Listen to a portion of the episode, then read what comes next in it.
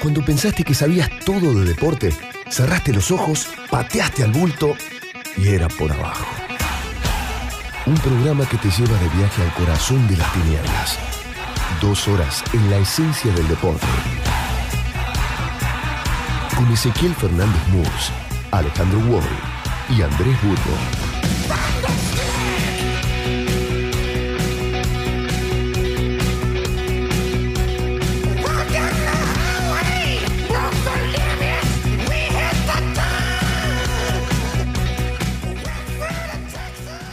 El fútbol venezolano, querido Alejandro Wall, tenía una liga suspendida, una liga que retomó este miércoles su campeonato.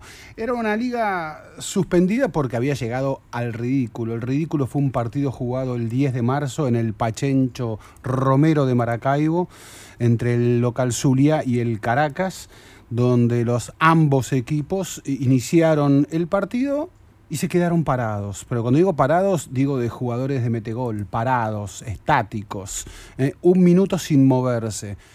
Pasó el minuto y comenzaron a moverse, comenzaron a pasarse la pelota unos a otros, comenzaron a charlar entre ellos, no se agredieron nunca, entretiempo, segundo tiempo, todo, todo absolutamente igual, sin nada de nada. Obviamente ese partido terminó 0 a 0 y tal fue el ridículo que la Federación Venezolana decidió que sí, que así no se podía jugar. Era una Venezuela que estaba sufriendo un apagón. 70% del territorio venezolano a oscuras y, y, querían seguir jugando fútbol en esas condiciones, en vestuarios sin luz, aviones que no salían, aeropuertos sin luz jugadores que comenzaron a carecer de los elementos básicos para poder jugar fútbol. Desde unas pelotas de fútbol que según las fotografías se ven parecen de partido de soltero contra casado, este, hasta jugadores que, por ejemplo, no tenían ni siquiera hielo para recuperarse de lesiones. ¿eh? Así, por ejemplo, eh, algunos viajaron, eh, el Zulia mismo, después de ese partido con el Caracas, viajó a jugar la Copa Libertadores a los 4.000 metros de altura de Potosí, en Bolivia. Cámara hiperbárica, no, si ni siquiera había electricidad para una cámara hiperbárica, eh, ni siquiera había hielos, no. Bueno, 56 avances el Potosí, pero terminó perdiendo, terminó el Zulia en esas condiciones 1 a 0.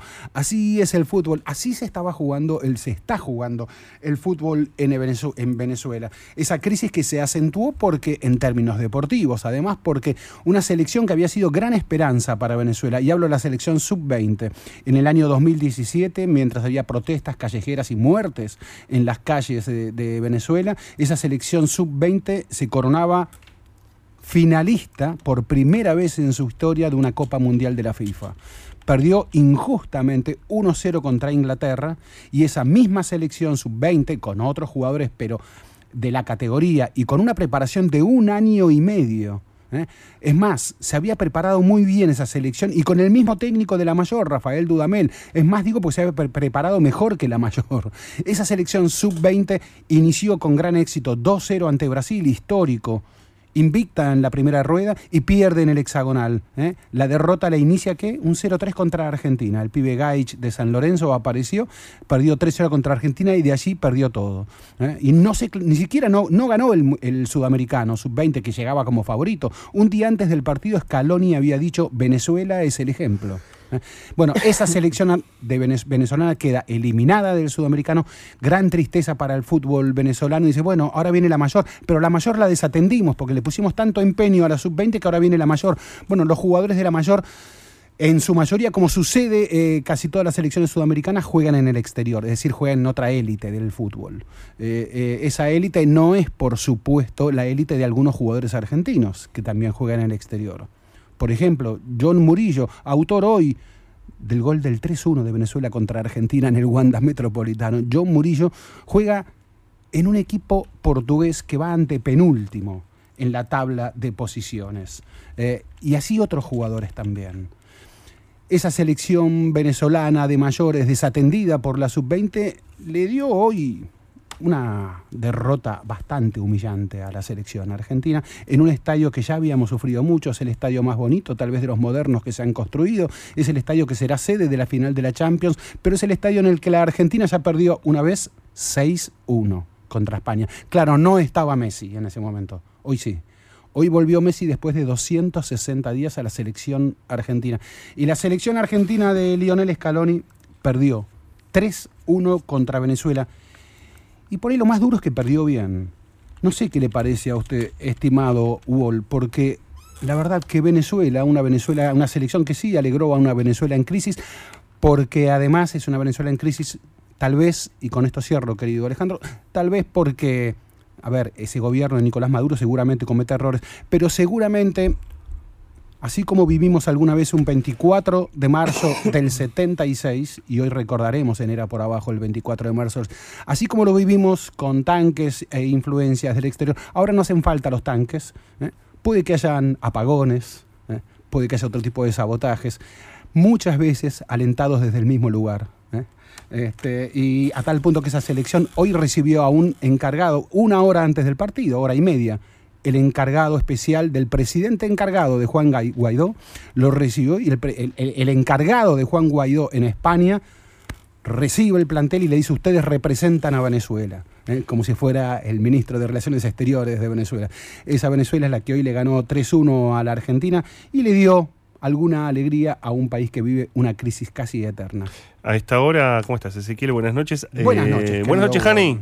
Hola, chicos. ¿Todo bien? Qué lindo verlos. Bien, muy bien. Nosotros también. Aunque eh, no es un día feliz futbolísticamente hablando, pero me alegro de verlos siempre. No, y les cuento que eh, Argentina está perdiendo 2 a 0 frente a Uruguay. Está bien que había empezado. Argentina está perdiendo 2 a 0 frente a Uruguay en el Campeonato Sudamericano Sub-17 en Perú. Eh, bueno, son este, los golpes, es, la, fase de, grupos, pero alguien en el cuerpo... ¿Alguna buena noticia hay? No, para, para, para, Claudio Chiquitapia no, pero alguien en, el, eh, en, la AFA se preguntaba eh, este, en el medio del partido, era, ¿no íbamos a hacer Venezuela? ¿La Argentina no iba a ser Venezuela? Qué, malo que sos. ¿Quién lo evitó? ¿Quién evitó eso, no? Teníamos que ir hacia Venezuela. fue humillante. Eh, y fue humillante no tanto por si fue 3 a 1, por si hubiera sido 1 a 0, sino porque Argentina hace eh, descuenta el 2 a 0. una buena, eh, un buen encuentro entre Messi y Matías Suárez, una buena habilitación de Matías Suárez con 30 años, primera vez en la selección argentina. Contragolpe. En un contragolpe. Perdiendo 2 a 0 en un contragolpe.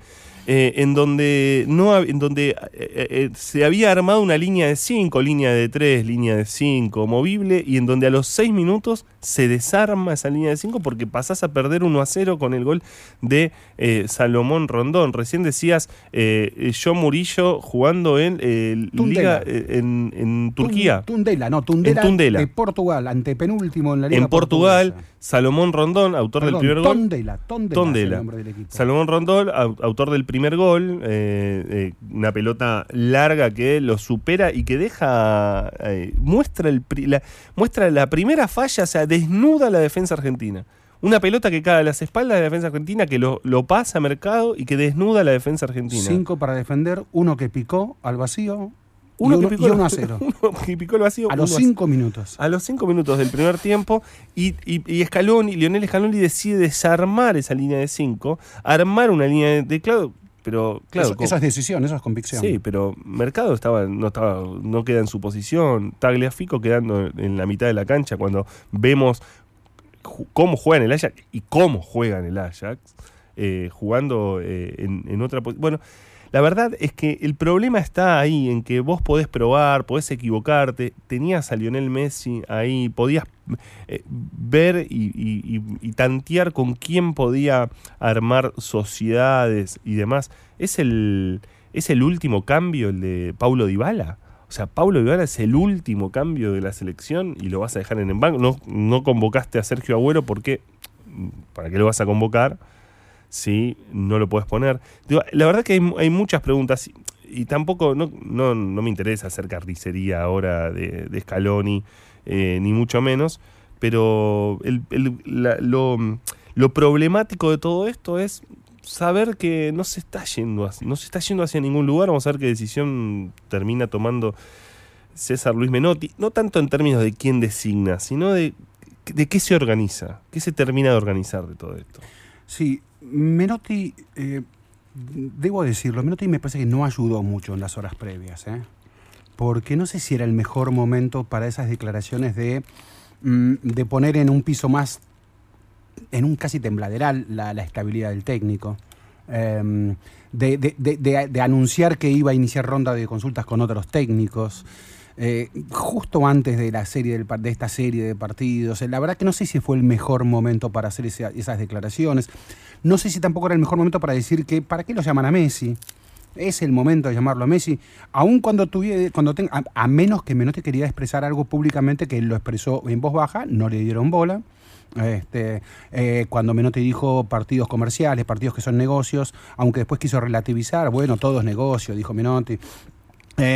Pero eh, quiso como, como que diciendo, entonces, si son partidos que son negocios, ah, Messi fue llamado porque hay un negocio, hay una presentación de camiseta nueva, eh, hay necesidades comerciales para que Messi... Hoy presentaban, las do- hoy presentaban las dos camisetas, tanto Venezuela como la Argentina, que lo había hecho en fotos en la semana, eh, y se jugaba la Adidas Cup, que Sí. es el patrocinador de por vida de Lionel Messi, eh, de por vida, y, y de alguna manera el argumento por el cual venía ya eh, no va a estar frente a Marruecos en, en Tánger Messi, no, no, no va a estar, eh, supuestamente terminó medio tocado.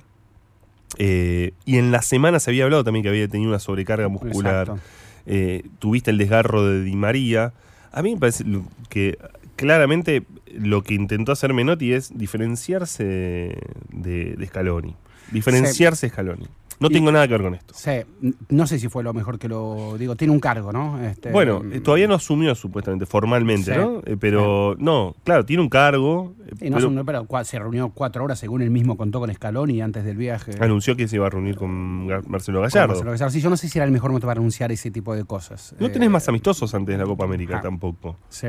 Nosotros no tenemos Adidas, como tenía la selección argentina, pero sí tenemos vino tinto. Sí. Este, Y arrolladitos. eh, y- y primavera. Esto, Pero ¿no? bueno, la vino tinto, como le dicen a la selección venezolana, eh, fue práctica, eh, se encontró, porque la verdad que encontró, tuvo mu- suerte, encontró un gol. Messi tuvo apenas eh, pantallazos, cuando se iluminó a los 30 minutos del primer tiempo, protagonizó dos jugadas tremendas, este, de esas que, y, y bueno, y Fariñez confirma que es un gran arquero, ya no de futuro, de presente, está en Millonarios de Colombia, pero va a ser un arquero con destino europeo de acá a la China. El, el cabezazo Eh, a Lautaro es eh, espectacular. Tremenda tajada. Es, es espectacular. Y ahí donde viste, bueno, don- donde ves eh, lo, lo de, digo, lo de Messi es, son, eh, eran arrestos eh, personales. Eh, Sí. son arrestos personales en donde él se mandaba, donde él tiraba al centro, donde no terminaba de encontrar un circuito, que en todo caso también es mérito de Venezuela, en, en alguna medida, ¿no? Porque no se achicó Venezuela. Y es medida Venezuela, es el rival de eliminatorias Sí. y es rival de Copa América Sí. atentos, digamos, porque digo, quiero decir, es en donde puede, en donde está Argentina parado. Está acá parado Argentina. Sí, lo que pasa es que digamos que si nosotros teníamos argumentos para decir, bueno, es una selección nueva que está experimentando, etcétera, etcétera, la selección venezolana eh, venía de muy poca actividad, a tal punto que ese era el tema central en la prensa venezolana, de que, bueno, le dimos tanta bola a la Mm. sub-20 que nos olvidamos de la mayor. Claro. Este, es más, por el tema de los dineros, claro, y como los jugadores de la mayor actúan en clubes de élite europeos, de élite, no tanto de élite, pero actúan en clubes europeos que tienen más dinero, es como que están más protegidos. En cambio, los de la sub-20 hay que protegerlos. Entonces, los dineros del fútbol venezolano fueron para esos jugadores de la sub-20 en su preparación eh, y, y, y una desatención grande a una selección mayor que, o sea, si hay argumentos para decir que pudo haber jugado mal, los tiene Venezuela también. Claro. ¿no? Este, o sea que nosotros siempre nos gusta mirarnos a nosotros, ¿no? Eh, pero bueno, esto sucedió. Claro, Venezuela hoy tan eh, ve- venía en el subte viendo los titulares de los diarios Venezuela, bailó, joropo la, la selección venezolana histórica, segunda victoria. Nunca le había hecho tres goles. la- nunca tres goles a la, a la Argentina. Mm, a la Argentina. O sea, ¿cómo no va a ser histórica para aun cuando sea un amistoso? Ya sabemos todo eso. Pero claro, eh, repaso algunas de las cosas que dijo Menotti, porque entre las cosas que dijo era fatiga emocional de Messi, Mm. y llamaba la atención esa expresión, porque uno dice, pero perdón, si Messi viene de estar jugando maravillosamente bien con el Barcelona. Viene de Gran Champions, viene de Gran Liga de España, eh, el renacimiento otra vez de Messi, el, del Me- Rey. el Messi eterno, en todos los días el Messi eterno, ¿cómo hace Messi para reciclarse y seguir en la vigencia con más de 10 años en el trono del fútbol mundial? O sea, esos eran todas la- las sensaciones de Messi. Y Menotti hablando de fatiga emocional. Claro, tal vez Menotti se refiera a que esa fatiga emo- emocional está vinculada a una camiseta. Es la camiseta de la selección argentina. La fatiga emocional de Messi es especialmente con la camiseta argentina. Entonces uno dice, ¿era este el partido? Y vos decís, "Eh, pero si no hay otro antes de la Copa América, ¿cómo haces para que Messi juegue, conozca a estos Mm. pibes? ¿Era este el partido para ensayar tanto experimento nuevo? Este, porque habrá practicado esa línea de cinco. Bueno, Obviamente en partidos oficiales no, No. sabemos que no. Eh, sabemos que cierta desinteligencia quedó desnuda a los cinco minutos. No Cuando- funcionó nunca, perdón, no O sea, funcionó no nunca funcionó ese, esquema además. O sea- nunca funcionó. Eh, Todo lo que intentaron hacerlo, O sea, eh, no pudieron hacerlo. con un veterano que es suplente, no logra afirmarse como titular en el Sevilla de España, estoy hablando de mercado, Sí. eh, y un pibe Foyt que tampoco juega, juega muy no, poco. juega muy poco en el Tottenham de Pellegrino, que es un pibe que ahí entiendo la apuesta a futuro, la entiendo claramente, una apuesta a futuro. Este, lo mercado ya no se entiende tanto. No se entiende lo de Matías Eh, Suárez tampoco, ¿no? Eh, sí, sí, sí, sí, porque Porque- si vos pensás de renovación, este, que hay ahí, ¿no? Sí. No, no se entiende. Y, y ahí hay una, hay un, hay un aspecto en lo que, en lo que, en lo que planteás en relación a, a ese, a si este era el partido, que me parece, pensándolo también en cómo, en cómo vos refrescás también, eh, no solamente digo, porque eh, no es perder un partido, qué sé yo, es un partido amistoso, vos probás y demás, eso puede pasar. Era, era, me parece importante para conformar el año, para conformar la imagen. Porque, ¿qué te queda a vos de cuando te sentás a ver a la selección, digamos? ¿Qué, imagínate lo que le puede quedar a un futbolista, a Messi, a un entrenador, digo, es como deshilachás la imagen de la selección, deshilachás lo que, lo que hay adentro, lo que empezás a armar. Viste que las horas previas ya, el año pasado cuando eh, con Scaloni se habían ganado algunos amistosos, ya se hablaba, bueno, acá sabemos a qué juega Argentina, ¿no? Eh, No había contexto, Argentina venía de jugar un mundial y, y también con mucho dolor todo lo que fue la, eliminación, por todo lo que pasó internamente. Eh, y, y- y la verdad que eh, era como una especie de- de precocidad absoluta en, en el análisis. Y ahora también, porque horas previas se, se mostraba una mesa completa, entonces se mostraba cómo se había roto una mesa chica. Sí. ¿No? Y era Messi insertado dentro del grupo y había hablado con Piti Martínez y estaba muy entusiasmado y hablaba con todos. Eso es lo importante. Esos, Eso esos titulares tan tontos. usted. Se ve que Messi está contento con Está el nuevo contento grupo. con el nuevo grupo. La verdad es que hace- pasamos de esos análisis, porque si no parece como que eh, hace dos días estaba to- era genial lo que pasaba con Scaloni. Eh, ahora vamos a analizar que no, no es lo importante. Lo importante es qué armado futbolístico, qué, qué, qué, qué- qué base y qué sustento le das. Eh, y, y lo preocupante en ese caso es que cuando vos armás una línea de 5 y la tenés que desarmar a los 6 minutos, el mensaje que le estás dando a los jugadores es que no estás sabiendo bien qué probás. Y ahí hay un Sí. problema. Es como que no hay mucha convicción, ¿no? En, en, en qué armas eh, eh, en- se entiende uno que puede el equipo variar algún esquema porque te encontrás eh, con el marcador en contra. Pero si vos confías mucho más en el funcionamiento y no en el esquema, este, ahí, pero ahí se ve que había algo, un divorcio entre eso, entre lo que es funcionamiento y esquema. A Scaloni le gusta mucho hablar de funcionamiento Sí. eh, antes que esquema. Eh, pero bueno, acá de funcionamiento no se pudo ver mucho. Es cierto que dices, bueno, pero si este equipo recién. Bueno, pero tampoco el rival era una- un gran qué, exactamente. Y, y, o sea, ante un rival, eh, a ver, que venía otro 6-1, si era España otra vez ahí entonces, Mm. ¿no? Porque uno dice, eh, bueno, Argentina tuvo la pelota, después ve la estadística final y era 55 contra 45. Tampoco es que Argentina se adueñó de la No. pelota. Sí. ¿eh? Y también es lógico que el equipo que va perdiendo tenga más la pelota porque quiere ir a, tiene una, una- una lógica. Es decir, Venezuela le discutió la pelota a la Argentina. Cada vez que le llegó, le llegó con peligro. Ahora, ese fue otro tema. Cada vez que le llegó, le provocó peligro. Porque en el primer tiempo hubo dos situaciones clarísimas de gol para Venezuela. Aparte de los dos goles. Sí. ¿no? Una, Eh, es un, hay un mano a mano de Armani, ¿no? Hay un mano a mano de Armani, pues mano. el cabezazo de Rondón. Sí, el cabezazo de eh, Rondón. Hacia atrás, pero sin destino. Y, y después decís entonces, eh, a ver, desatención en la defensa en el primer gol. La desatención del segundo es peor todavía. ¿No? Son tres jugadores que hay una falta y se quedan parados, este, como protestando la falta, mientras Venezuela parece la, la más experimentada. Se realiza rápido la falta y el jugador encuentra un una pelota extraordinaria. Armani no tuvo mucho que hacer en, en- en- en los goles, la verdad que no tuvo mucho que hacer. Eh, y, y Venezuela hasta se da el lujo de que es suplente el, el que es el goleador sensación de la liga estadounidense, Joseph Martínez, este, que fue el que hizo el gol de penal. Una mague. No, Mague, así, que, Claro, ¿no? es clásico de él, es, Es es- clásico, es muy sí, sí, clásico de él, es el goleador que tuvo el Tata Martino en el Atlanta, Atlanta United. Eh, y, y- y salvo, a ver, salvo Rondón y Rincón, Rincón es un volante que es clave en el Torino de Italia. Y, y Rondón, atacante clave del Newcastle. Salvo ellos dos que son titulares indiscutibles. El resto son todos, no, no, no es tanto, inclusive el arquero, tiene, je- tienen jugadores de jerarquía que los pueden reemplazar. ¿no? Pero sabemos que no es exactamente la selección más poderosa del fútbol mundial. Y ante esa selección más poderosa del fútbol mundial, cada vez que, que no es la más poderosa, cada vez que te atacó, te provocó problemas. Y Argentina, si no hubiese sido por Messi, no provocaba desequilibrio. La verdad que no hubo desequilibrio, salvo cuando lo pudo provocar Messi. Eh, entonces es como que queda muy en deuda. No se vio el funcionamiento. Fueron esos, esos, esos pantallazos de Messi mínimos y el funcionamiento no se vio. Y no se vio inclusive después de los con los cambios. Ahora, querido Ezequiel, eh, hablamos eh, de, de, Scaloni, hablamos de Messi.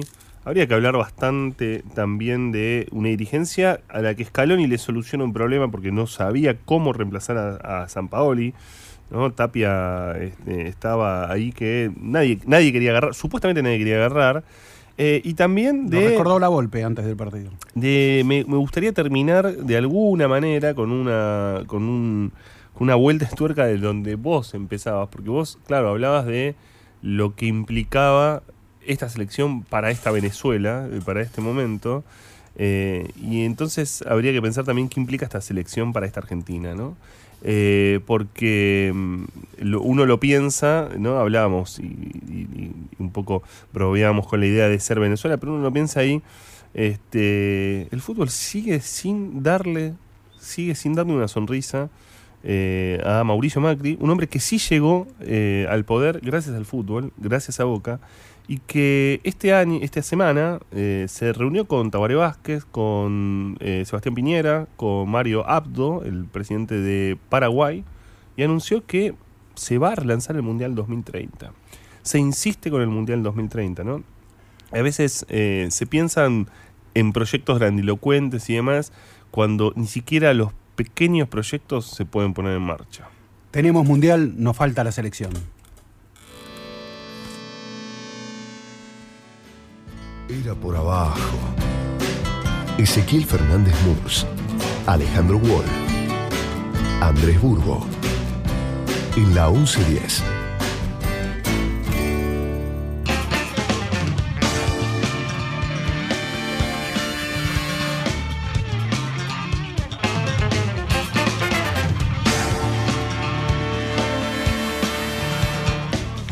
24 de marzo, cuadragésimo tercer aniversario. En Racing tienen previsto pintar un mural en recuerdo a las seis personas que fueron asesinadas contra una de las paredes del cilindro en la madrugada del 22 de febrero del 77.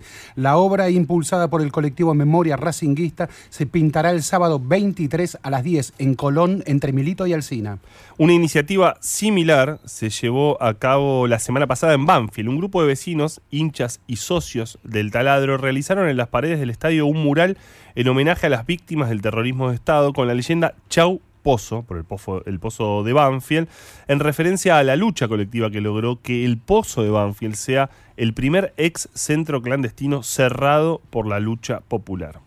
La última fecha, los jugadores de Rosario Central pisaron el césped del gigante de Arroyito antes del partido contra San Lorenzo con el pañuelo de las madres de Plaza de Mayo en las camisetas. El mismo domingo, Ferro les rindió homenaje a los 11 socios y socias que fueron desaparecidos durante la dictadura. Familiares de las víctimas entraron a la cancha junto con los jugadores en la previa del encuentro entre Deportivo Morón. El club de Caballito tiene una subcomisión de derechos humanos muy activa que realiza actividades en forma permanente. Los Andes, otro de los clubes del sur del Gran Buenos Aires, también tendrá su mural.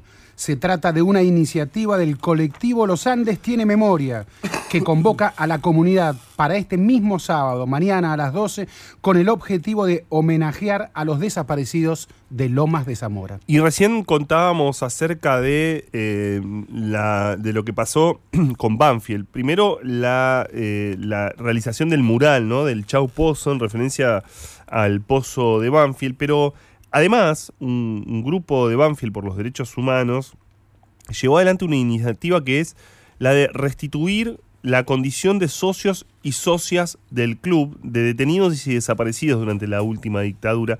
Es muy interesante porque es trabajar sobre la identidad. Está en línea eh, Sergio Cherko Sminiatsky, que es abogado, es uno de los integrantes de Banfield por los Derechos Humanos. Eh, Sergio eh, Cherko, te vamos a decir.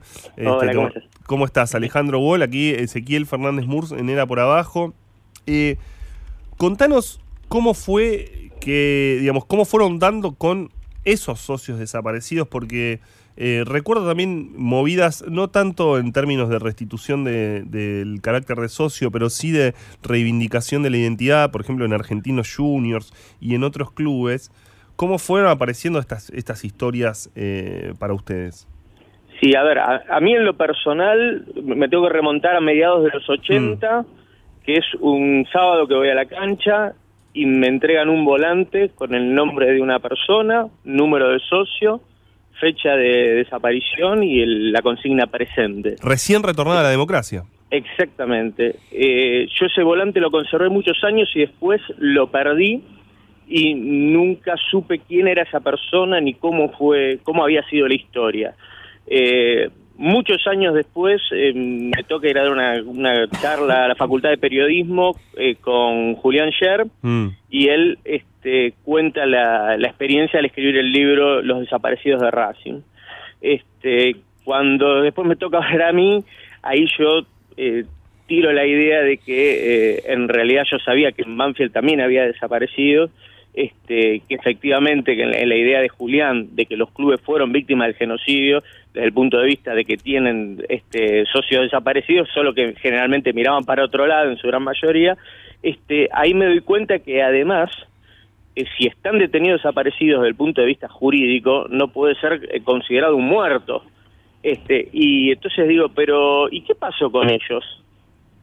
Y ahí es cuando empezamos a averiguar. Obviamente, en todos los casos están dados de baja. Claro. Este, entonces, lo que nosotros planteamos es, bueno, si no se los puede dar de baja por fallecimiento porque no están fallecidos, no se los puede dar de baja por falta de pago porque la, fal- la mora está vinculada a la culpa y acá este, dejaron, está claro que dejaron de, de pagar la cuota este, por cuestiones ajenas a su voluntad. No renunciaron, no se los expulsaron, lo que hay que hacer es restituirle la condición de socias y socios. Y en realidad lo que nos dimos cuenta es que hay un anacronismo en, en- en el derecho administrativo, en todo lo que tiene que ver con los clubes, que un país que sufre un genocidio tiene que tener una categoría de socios particular que sea la del detenido desaparecido. Sergio Ezequiel te habla. Eh, Hola, ¿cómo estás? Bien, gracias. Eh, ustedes ya tienen algunas iniciativas, como por ejemplo el reclamo contra el 2x1 eh, Sí. para los genocidas en 2016. Eh, reclamaron la aparición con vida de Santiago Maldonado. Es Sí. decir, ya tienen una algunas iniciativas en el tema de en materia de derechos humanos. Eh, ¿Cómo, ¿Cómo comenzó esto? ¿Cómo lo vive el club Banfield en términos institucionales por un lado y de hinchas por otro lado? Mira, eh, yo digo que nosotros como colectivo, obviamente que esto no es algo que lo pueda hacer eh, una, una sola persona. Sí. Nosotros primero nos pensamos y después nos organizamos. Eh, y en ese organizarnos lo hicimos como en cualquier, se podría haber hecho en cualquier otro club. Este, un grupo de socias y socios empezamos a tener iniciativas por fuera del club. Eh, lo del 2 por 1 hicimos la propuesta al Club Anfield y al Club Lanús, este, lo aceptaron, lo del Santiago Maldonado, primero empezamos totalmente por afuera, este, y después el club se sumó este, pidiendo la aparición con vida, eh, y cuando vieron de que había un grupo que estaba trabajando en esa cuestión, nos invitaron a sumarnos este, y hacerlo desde el punto de vista institucional, creando el área de derechos humanos. Yo creo que ese proceso eh, se tiene que se tiene y se puede y se da en, en muchos clubes y se tiene que dar en muchos más. Eh, me parece que los derechos humanos eh, están absolutamente vinculados a los clubes desde el punto de vista que los clubes como, como asociaciones en sus estatutos, en todos el, el, tema de la dignidad humana en algún punto aparece. Sí. Eh, entonces nosotros eh, lo que hacemos es llevar los derechos humanos al fútbol, ¿sí? O sea, eh, plantear la problemática desde una identidad que nos es propia. En el caso de los desaparecidos, obviamente que ninguno de ellos se lo secuestró por ser hincha de Banfield, pero tampoco ninguno de ellos se lo secuestró por ser estudiantes del ENAM. Y el ENAM todos los años, el ENAM es la Escuela Nacional Normal de Banfield, la, de, la llamada División Perdida, este, todos los años reivindica. Entonces nos dimos cuenta que las identidades de esas personas eran múltiples Claro. este, y, que, y que había que reivindicarlas. Obviamente, la deconstrucción de los clubes este, son procesos muy largos.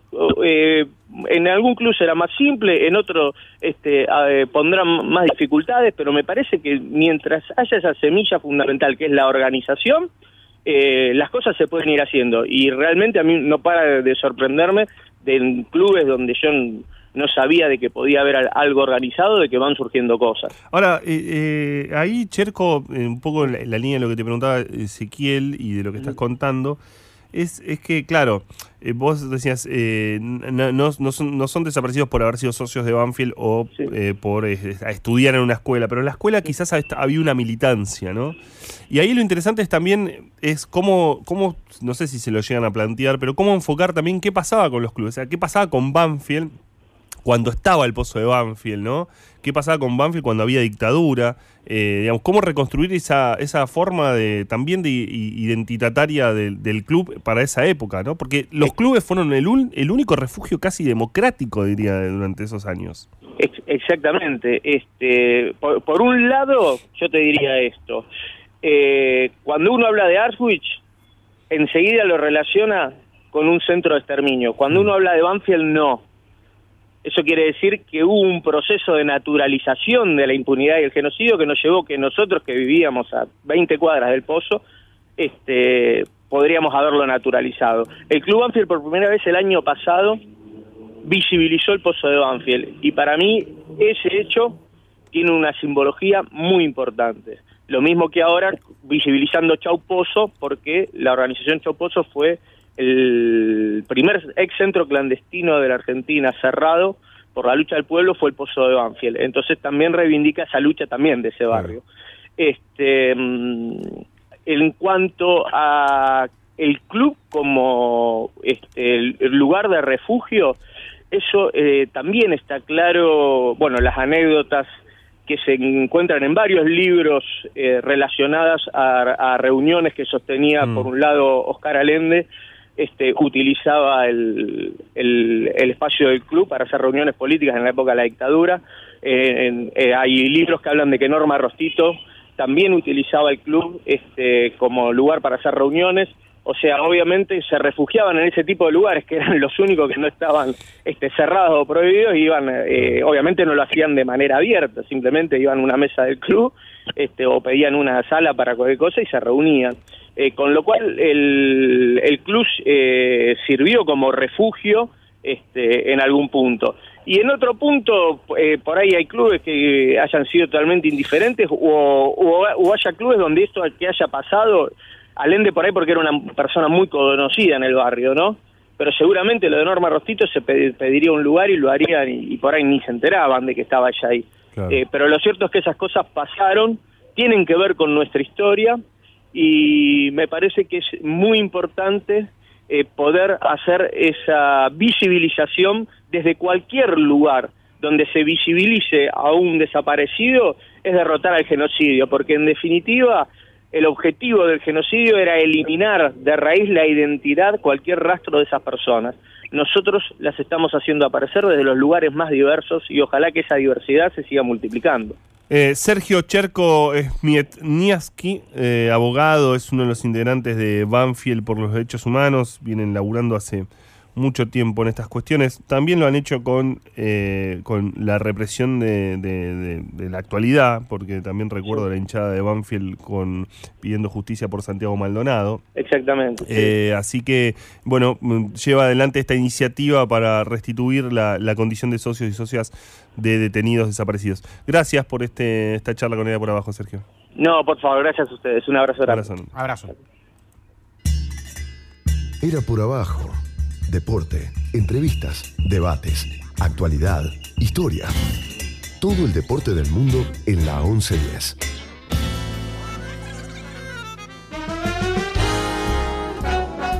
Hola, mi nombre es Marcelo Pavasa y todos los sábados de 10 a 12 te espero en Disfrutemos BA, el programa donde difundimos todas las actividades de la ciudad. Junto a un grupazo de profesionales, entrevistamos a directores teatrales, actores, músicos, programadores de festivales, artistas plásticos, curadores de muestras, directores de museos, escritores y un largo etcétera. No te olvides, sábados de 10 a 12 por la 1110.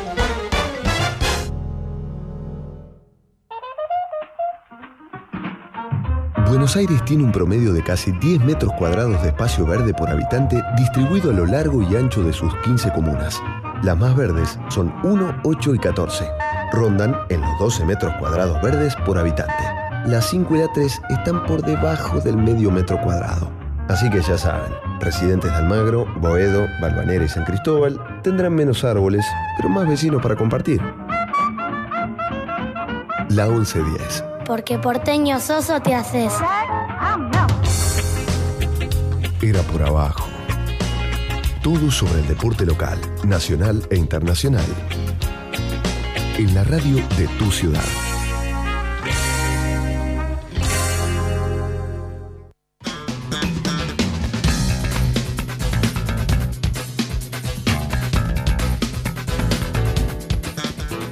Veinte y 46 de este viernes, en donde la selección argentina perdió con Venezuela eh, 3 a 1, pero también viernes eh, en, la que eh, bueno, en la que estamos tratando de estamos tratando de, de de adelantarnos a este 24 de marzo, mm, el domingo, donde habrá marchas como de costumbre y como es habitual para el pueblo argentino, pidiendo memoria, verdad y justicia. Y el fútbol también pide memoria, verdad y justicia. Y hace, hace un tiempo, ¿sabes, Ezequiel, que mm, me topé, gracias a, un colega y amigo, Pablo Yonto, yo estaba investigando sobre corbata y me, toqué me topé con una declaración eh, de Rafael Barone, un hombre que era amigote de corbata en- cuando corbata eh, vivía en la, en, en- la pensión de Racing, no, en, la, en el vestuario visitante, ¿no? Tiene un, un cuartito. Y Barone cuenta que iban caminando con corbata eh, y que se encuentran unos cuerpos, unos cadáveres, un, un día de, no, no, no especifica, febrero o marzo, eh, a la noche, eh, y, y que bueno, que dijeron, vámonos de acá. ¿no? Pero lo que había sucedido era que, bueno, había, había muertos y estábamos en dictadura. Mirá qué paradoja, ¿no? Dos días antes de ese 22 de febrero había debutado en Racing Julio Ricardo Villa. Eh, lo había contratado con el pase más caro de historia, 250 mil dólares, Horacio Rodríguez Larreta, padre del actual jefe de gobierno. Y, Y- jugador cuyo pelo y barba, pelo largo y, barra, y barba, irritaba a la dictadura. irritaba la dictadura y que la dictadura además obligó a Atlético Tucumán, la dictadura de, de Domingo, de Antonio Domingo Bussi, obligó a Tucumán a dejarle eh, el 10% de esa operación. Atlético Tucumán, lo, lo hablamos acá en un momento de la por abajo, inició una causa penal por eso muchos años después para que el Estado le reconociera aquella extorsión. Mirá cómo era toda la época de esa manera. Bueno, lo publiqué en el libro y demás, no, no, no, eh, me interesaba la historia de Corbata y una colega, Micaela Polak, hizo lo que hacen, nada, esa cosa de, de, bueno, ella sintió que ahí había habido algo, ¿no? O sea, era mi casa, dice Micaela, ocurrieron fusilamientos en mi casa, empezó a investigar y terminó dando efectivamente con siete eh, casos de fusilamientos en ese lugar, con un acta de la Dirección de Inteligencia de la Policía Bonaerense que hablaba de enfrentamientos, de vocabulario y lenguaje de la época. ¿no? Recorrió cementerios, buscó actas, buscó archivos y dio en estos archivos del archivo de la provincia. Bueno, a partir de ahí un grupo de hinchas de Racing y de socios que hablan que de memoria racinguista intentan eh, que haya un recuerdo en esa zona que es donde estaban las viejas boleterías, en Colón, era Colón entre Alcina e Italia y ahora es Colón entre Alcina y Milito.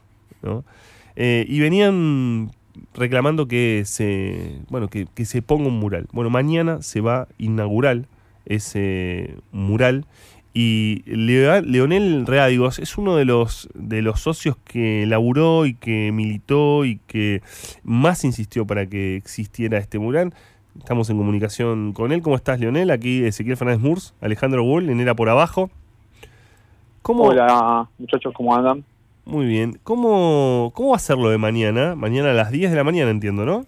Exactamente, sí, mañana a las 10 de la mañana vamos a hacer una jornada eh, en la que pretendemos encontrarnos, es un poco una excusa esto también, eh, para, para encontrarnos, para generar un, eh, un evento colectivo y como decías vos, vamos a, a estar eh, presenciando la confección de, de- de un mural que, que, que tiene como, como tema lo- los fusilamientos, los fusilamientos que hubo en Racing y bueno, un poco también... eh, eh, el hecho es generar eh, memoria memoria colectiva, ¿no? Eso nos proponemos y mañana vamos a dar el puntapié inicial.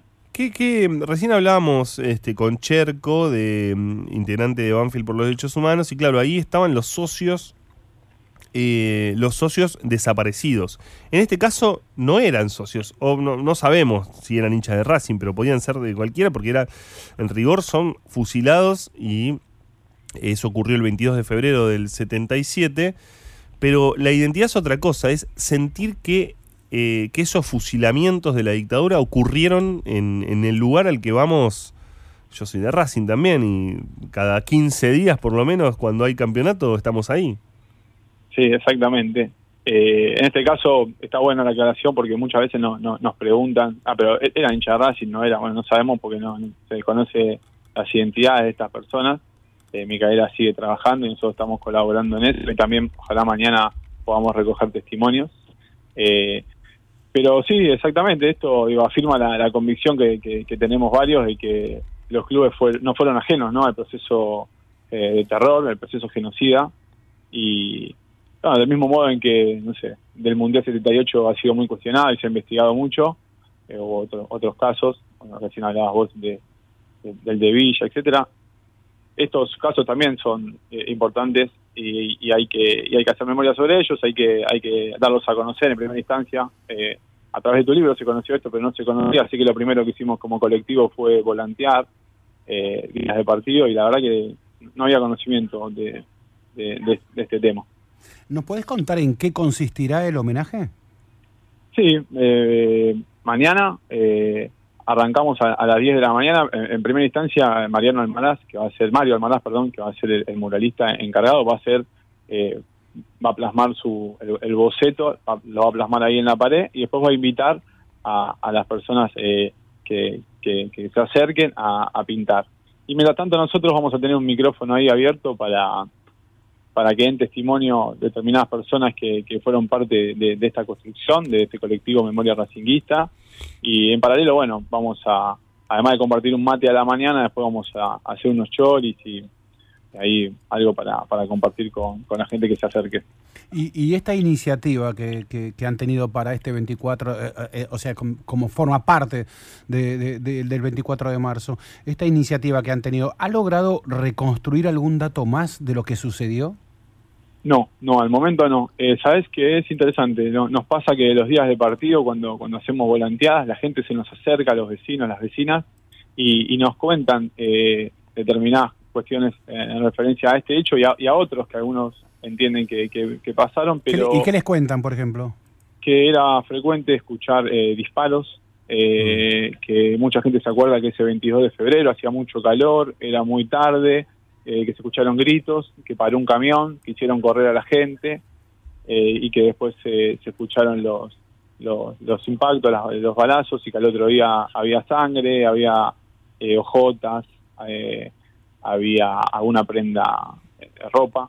Eh, y bueno, a esa gente uno le pregunta, eh, le, le pide, le, ¿no? le pregunta si quiere dar ese testimonio, si quiere acercarse y, y bueno, sí, hay, hay temor todavía, ¿no? Eso es- es- y fueron muchas las personas ¿eh? que se acercan y, y cuentan eso.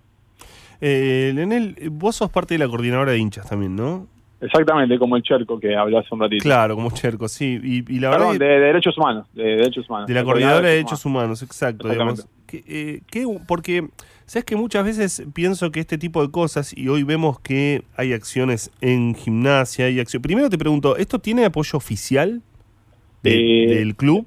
Del club no, no lo tiene y no lo buscamos tampoco. O sea, no hicimos ninguna presentación formal. Está buena la pregunta porque recién también me lo preguntaban en otra radio. Mm. No es que el club nos dio la espalda, nosotros no tampoco eh, hicimos partícipe al club. Sí, eh, mucha gente se acercó que, tiene que ver con la vida política institucional de Racing y que va a participar eh, a cuenta eh, personal, a título personal, pero no, no como club. Y sí contamos con eh, el aval de la Secretaría de Derechos Humanos de- del municipio que, obviamente no, nos permite hacer la jornada mañana. Claro, eh, no, te- lo que te decía era que esto es iniciativas como la Coordinadora de Derechos Humanos, incluso la Coordinadora de Hinchas, pero la Coordinadora de Derechos Humanos genera como vínculo entre distintos clubes. Muchas veces se habla de enfrentamientos, ¿no? Se habla de cómo generar eh, vínculos. Y esto termina como, digamos, yo veo que el fin de semana y el anterior con Central genera como una identidad y una identidad de hinchas más allá de los colores, ¿no? Eh, yo no sé si el domingo incluso van a marchar como lo han hecho algún 24 de marzo también.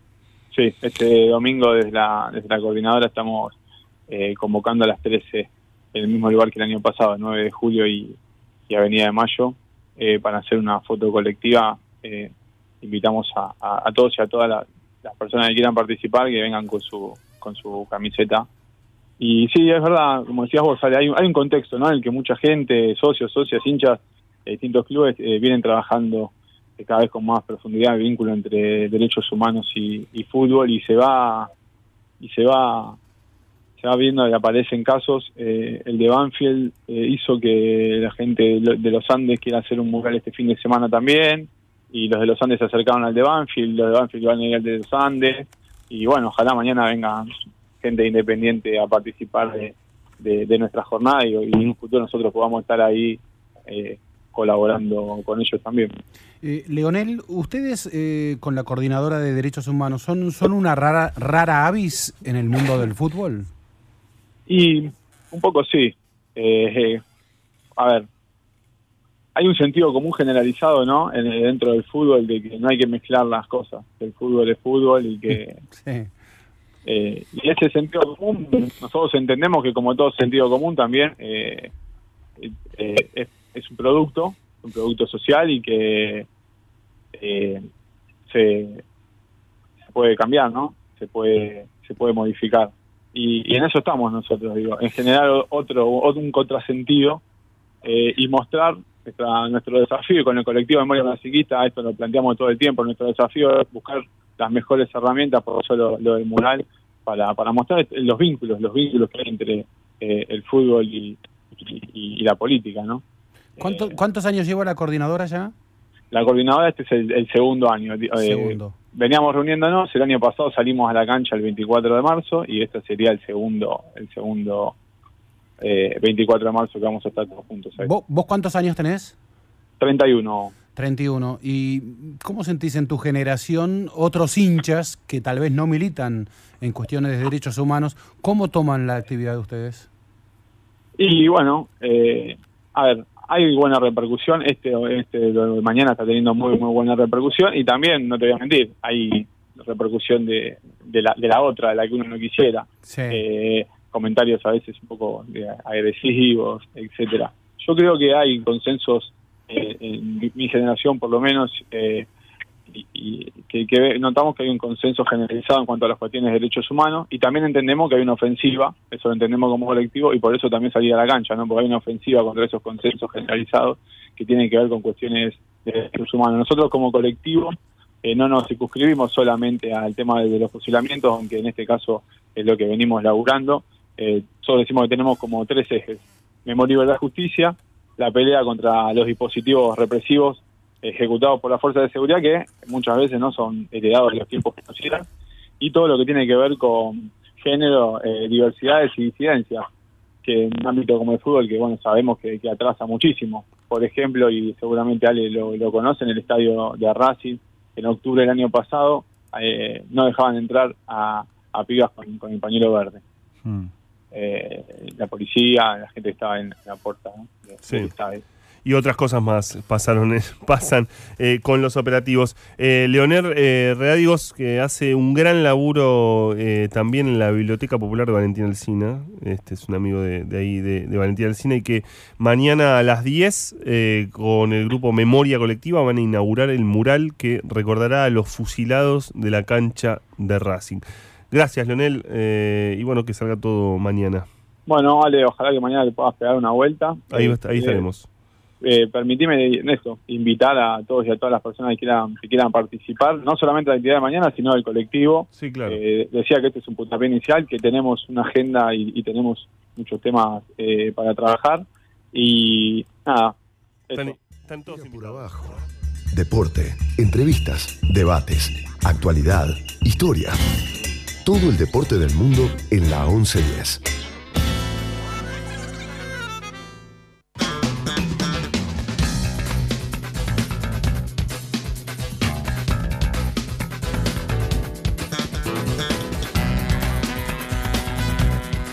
¿Sabes que hay algo que de- del contexto del que recién te daba de Racing eh, y era que Racing tuvo dos dirigentes desaparecidos? Yo te nombré a Horacio Rodríguez Larreta, que estuvo 10 días desaparecido, estuvo en el pozo de Banfield. Claro, la ausencia de un presidente de Racing era muy fuerte para entonces.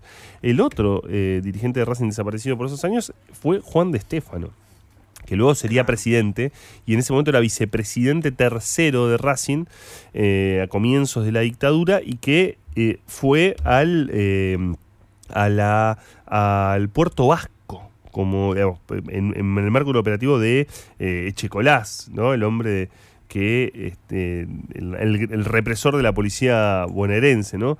Eh, de alguna manera cerraba ese, ese círculo tan extraño. Bueno, Estefano no fue, no, no- estaba desaparecido por ser vicepresidente de Racing, sino por ser secretario general de la UOM Avellaneda. Pero hoy eh, hablábamos de Venezuela-Argentina, Ezequiel. Sí, eh, a ver, si lo vinculamos con nuestro 24 de marzo y el 43 aniversario del golpe de Estado aquí en el 76, eh, tenemos que recordar que eh, al poder de turno, al poder que fuere, siempre le interesa que haya fútbol.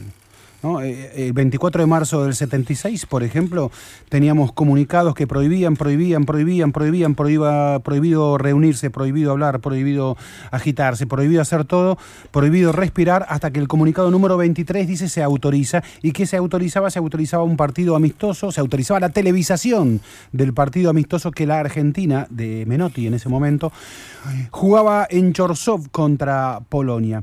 El fútbol a veces sirve como alivio, a veces sirve como distractivo. En Venezuela hubo un apagón gigantesco.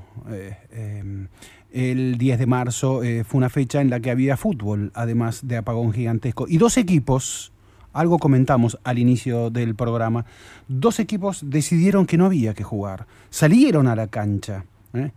Pero para saber qué pasó ese 10 de marzo en el estadio Pachencho Romero de Maracaibo, estamos comunicados con el capitán de uno de esos dos equipos, con el capitán del Zulia, Evelio Hernández.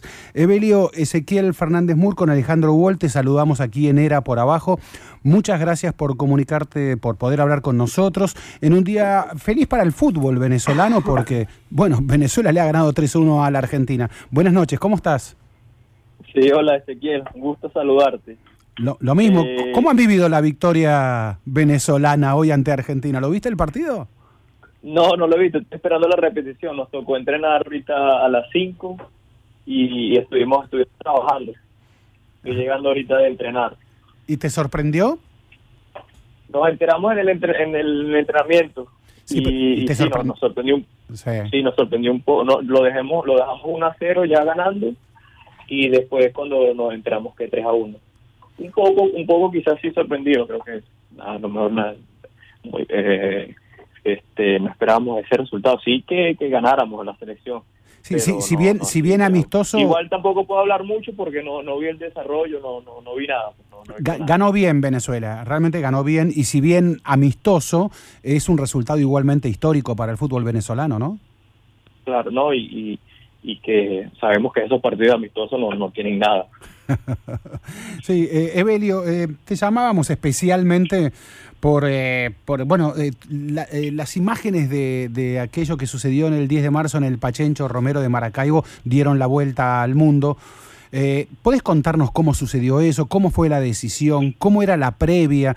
Eh, una, mm, bueno, eh, Maracaibo creo que estaba sin energía ya casi ¿no? dos días enteros sin energía llevaban y el partido Cuatro. se juega, cuatro, perdón, y el partido se juega a la tarde. ¿Puedes contarnos cómo sucedió eso? ¿Cómo sucedió la prote cómo se resolvió la protesta de ustedes de jugar sin jugar? Eh, bueno, en lo personal, ya yo el día sábado me le acerqué al, al entrenador y le dije, eh, profesor, este, no, no, no, no cuente conmigo para mañana de, titular. Eh, no me siento en condiciones de como para aportarle al, al grupo. Eh, llevo tres días sin, sin, o sea, durmiendo mal porque acá en la noche te hace 30 grados, 28 grados. Sí. Eh, en el día nos tocaba movernos para para ver dónde, en qué, en qué restaurante estaba abierto, tenían planta para cargar. Eh, fueron días bastante duros, esos días, fueron complicados. Igual el equipo se la rebuscaba para seguir entrenando, teníamos compromisos. Eh, eh, pero yo el sábado tomé, había tomado la decisión de que no, por lo menos no me alineara de entrada, de entrada, porque jugar a las cuatro y media aquí en Maracaibo eh, riesgoso. Y, y y como estaba la ciudad eh, no no no no estaban las condiciones. Eh, cuando llegamos el domingo al día del partido eh, me comentan que había un rumor de que para de, de como que de protesta. No estaban las condiciones porque si se lesionaba alguno a dónde íbamos a ir no no había los hospitales las clínicas las eh, muy pocas tenían planta. Eh, era un caos todo la, acá, en, acá en, la ciudad. Eh, me comentaron que los de Caracas eh, también habían sufrido todo eso obviamente en toda Venezuela. Y que no estaban las condiciones que podíamos, podíamos hablar con los de Caracas. Fuimos hablamos decidimos estaban la, las condiciones y decidimos lo, lo que pasó el, el, Sí, pero ¿cómo, lo, cómo fue la decisión? ¿Cómo, cómo, ¿Cómo fue el acuerdo para que esa pelota eh, se hiciera el saque desde el medio de la cancha y ustedes no se movieran? ¿Cómo, ¿Cómo fue el acuerdo con el otro equipo, con el rival, con el Caracas? Eh, eh, antes del partido lo hablamos eh, yo soy el sería el segundo capitán del equipo lo hablamos con el capitán que es Leo Morales el arquero. Eh, hablamos todo eso de que las condiciones no estaban dadas de que de qué manera podemos protestar qué se podía hacer o sea no no no se no se podía jugar. Eh, y quedamos en eso. Mira vamos a, hacer lo que pasó pues mira nos quedamos parados si alguien sale lesionado no están eh, no están para pa, pa dónde llevarlo. Eh, vamos a hablarlo con los muchachos del Caracas. Y, y fuimos, hablamos, eh, le dijimos, mira, eh, también como que en otras ocasiones también tampoco estaban dadas las condiciones y lo que hacíamos era como que un minuto, nos quedamos un minuto parado, dos minutos, y creo que esta fue, fue más esto. Vos dijiste en un momento, leí una declaración tuya, el fútbol es una fiesta y me parece que Venezuela no está como para fiestas en estos días. Y un columnista del diario Líder, Gerardo Blanco, cuestionó la protesta eh, y dijo que él, dijo que, creía que efectivamente no había condiciones para jugar, que daba la razón a que no se debió haber jugado esa fecha. Eh, pero dijo, cuestionó a los jugadores diciendo, pero eh, ¿acaso están de acuerdo con los que amenazan con invadir a Venezuela y dejarnos no solo a oscuras, sino con desatar una guerra para apropiarse de nuestros recursos? Es decir, ¿cómo, cómo fue eh, el contexto de esta decisión? ¿Cómo yo, evaluaron yo protestas esa, o no? A ver. Yo leí esas declaraciones y, y, o sea, y me daba risa leer ese tipo de cosas porque hay que vivir, hay que estar conocer al venezolano de a pie, hay que conocer el, el verdadero sentimiento. Decía que el venezolano estaba para las fiestas así, porque el fútbol, bueno, ustedes lo saben mejor que nosotros, el fútbol es una fiesta, es para que vaya la familia, para que vaya la gente. Y, y, y si a duras penas muchas personas estaban este, Eh, te estamos perdiendo un poquito, Evelio. Sí, te, te contaba Sí. Que a duras penas eh, esos días y muchos de estos, los, el, el venezolano de a pie está encontrando la manera de cómo vivir. Y, e imagínate ir a una cancha así, eh, o sea, qué, qué gana de ver fútbol, de qué espectáculo, cómo haces tú para, para, para brindar un espectáculo con las condiciones constantes. Evelio, ¿cómo estás, Alejandro Wall? Eh, vos recién, bueno, ejemplificabas el fútbol como una fiesta, ¿no? Pero quiero preguntarte, ¿qué, ¿qué es el fútbol para vos y qué crees que es el fútbol hoy para Venezuela? Pensándolo, todo, digamos, todos los que están eh, mirando lo que pasa en Venezuela hoy decían el fútbol es la contracara, ¿no? Eh, ¿Qué es para vos eh, el fútbol de Venezuela hoy? El fútbol de Venezuela, eh, yo creo, o sea, me va a doler mucho lo que voy a decir, pero, pero eh, o sea, es, es como una como una mentira, no sé si eh, es como una mentira porque el fútbol local se, se cae a pedazos y hoy vamos y le ganamos a Argentina bien ganado, me dicen ustedes, 3 a 1. Sí. Después tenemos eh, jugadores sub-20, sub-17 que andan en un momento espectacular. Y yo lo veo como la como la eh, el fútbol, bueno, a nivel mundial lo veo como eh, es la expresión de cada de cada país el, el, el, el fútbol. Y yo veo, por lo menos a mi país, hoy que está sufriendo bastante, veo muchas personas jóvenes que quieren salir adelante. Así lo llevo al fútbol. Hay muchos jóvenes que quieren salir adelante, que fíjate cómo sacamos la cara hoy con la selección, vuelvo y te repito, la sub-17, la sub-20, pero no dejamos de, de, ver la realidad, por lo menos en el fútbol local, que, que no es lo que, lo que Pero era. cuando, cuando decís Evelio se cae a pedazos, ¿nos podés contar algún ejemplo de eso de se cae a pedazos? Eh, el fin pasado, un, el fin pasado no, antes de ayer creo, antes de ayer, eh, hubo un, un forfait, un forfait por, eh, no sé, no creo que fue por, por falta de policía que no había en la, en la, en la cancha. Imagínate, pasan ese tipo de cosas que, que en el fútbol profesional, no, no, no, no, o sea, en el 2019 con todo lo que habíamos avanzado no, no, no estamos para, para eso. ¿Y toman partido político los jugadores en la Venezuela de hoy? No, no es tomar partido político, por lo menos por mi parte, vuelvo y te repito, es ver el, la realidad de la realidad del país.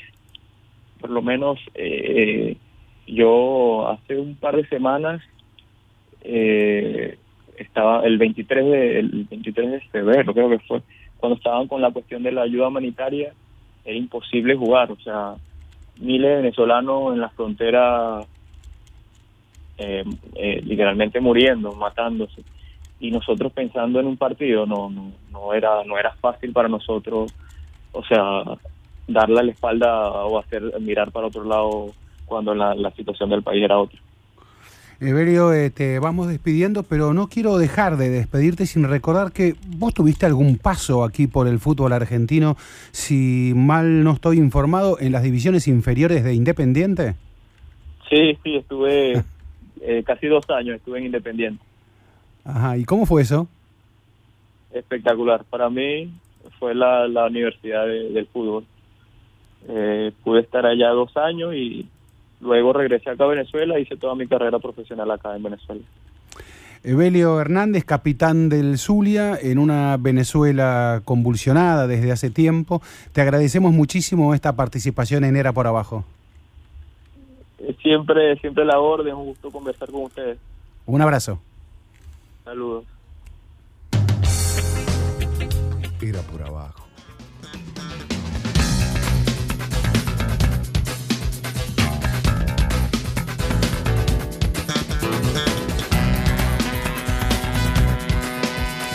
21 a 19, ya apenas tocando las 20. Eh, ¿Cómo estás, Jani? ¿Cómo andan, estás? chicos? ¿Qué ¿Bien? dicen? Bien, bien, bien, muy bien, muy bien. Eh, en esta, en este, esta noche de selecciones de Venezuelas de derechos humanos también. ¿Cómo va. Argentina-Uruguay? Eh, Argentina-Uruguay, bueno, estaba, ya estaba terminando Argentina-Uruguay. 2-0 seguimos. 2-0. Sí. Eh, y que... Sub-17, perdón, digámoslo, sub-17. Eh, el debut de la selección de Pablo Aymar en el sudamericano sub-17. Claro, claro, claro, claro, claro. Eh, decía, y de donde recordamos esta, eh, esta, este fin de semana, el domingo. Perdón, 3-0. tre- ah, bueno. 3-0 terminó. ¿Algo más? No, no, ninguna buena noticia para este boletín. Eh, él decía que el, el 24 de marzo, vamos a recordar, un nuevo aniversario del golpe eh, cívico-militar y que a las, a las 8 de la mañana se va a correr la ya clásica, podríamos decir, carrera de Miguel, que va a salir desde Padre Canaveri en, eh, y Avenida Miguel Sánchez. Eh, y es que, que yo no sé si es eh, una paradoja, si es simbólico, pero se sale desde, desde la calle Miguel Sánchez, que es donde está el cenar, y se sale del cenar, y se termina el cenar, y seguramente se cerrará todo en el cenar. Un cenar que tanto este año como el, el año pasado, fines de año pasado, terminó en plena eh, discusión acerca de su venta, su segura venta, eh, ya fue anunciada por el propio Macri a los atletas post eh, Juegos de la Juventud 2018. Vamos a ver cuándo se concreta la mudanza al sur, porque eso sí todavía hay muchos pasos para hacer. Pero si la calle se llama Miguel Sánchez, que es este atleta tucumano, militante peronista, jugador de las inferiores de gimnasia Exacto. y esgrima de la Plata, Desaparecido en 1978. desapareció en el 78. Si eh, la calle se llama Miguel Sánchez es precisamente porque en esa calle era la calle de los atletas, ¿no? La del Romero Brest y la del Cenar.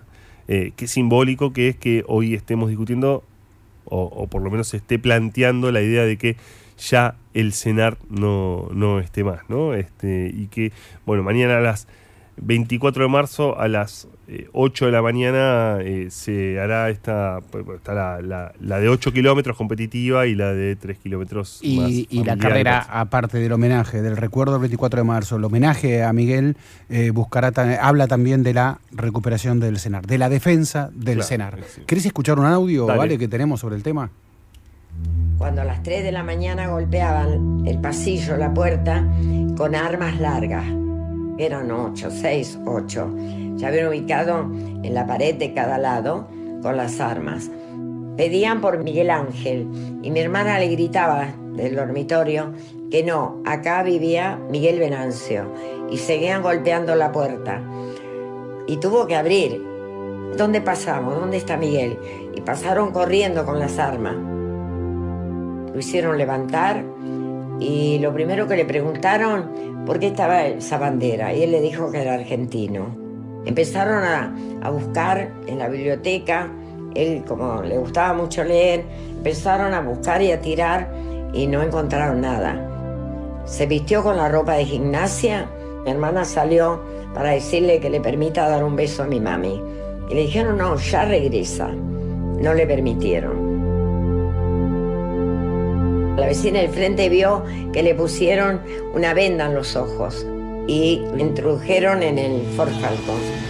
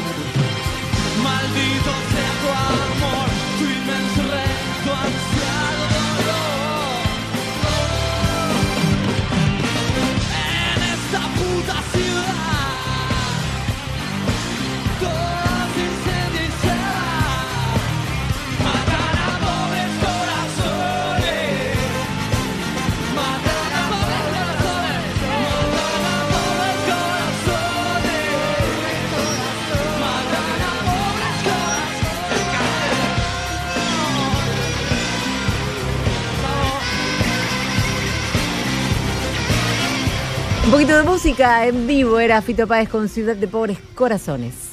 Y la que hablaba en ese audio que presentaba Ezequiel eh, es Elvira Sánchez, que el domingo estará como está cada vez que... Hermana de Miguel. Hermana de Miguel eh, Sánchez, y que estará, decía, el domingo en la carrera de Miguel, como está en cada carrera, no solamente la que se hace en la ciudad de Buenos Aires. Símbolo de lucha Uf. extraordinario, de recuerdo de su hermano, de recuerdo de la lucha de su hermano, de recuerdo de qué pasó con mi hermano, Mm. de recuerdo de la memoria de quienes estuvieron eh, con él en sus últimos días, eh, los testimonios, algunos de ellos, cuando él encontró a Casareto, Sí. que estuvo con él en, en su prisión clandestina, y, y- y Casareto recordando la dignidad de Miguel Sánchez aún en los días finales. Este, Miguel Sánchez es una de las víctimas claras de lo que fue la, la Operación Cóndor, ¿no? Sí. Este, porque Miguel Sánchez fue a correr una carrera de San Silvestre en Brasil y, y él habló allí de, lo que estaba pasando en la Argentina eh, y esas declaraciones, bueno, trascendieron y a partir de esas declaraciones seguramente la búsqueda de él se, se- se intensificó. Miguel estaba, laburaba en villas, organizaba, ayudaba a la gente en las villas como militante peronista. Eh, ese fue su pecado, esa fue la causa de su desaparición. Eh, y bueno, decía que había jugado en gimnasia en las inferiores como Luis Ciancio, que también había jugado y que fue secuestrado en el 76 a los 25 años y que había jugado en las inferiores de gimnasia, y como Antonio Pioboso, que es tal vez el único jugador de primera división desaparecido, arquero de gimnasia.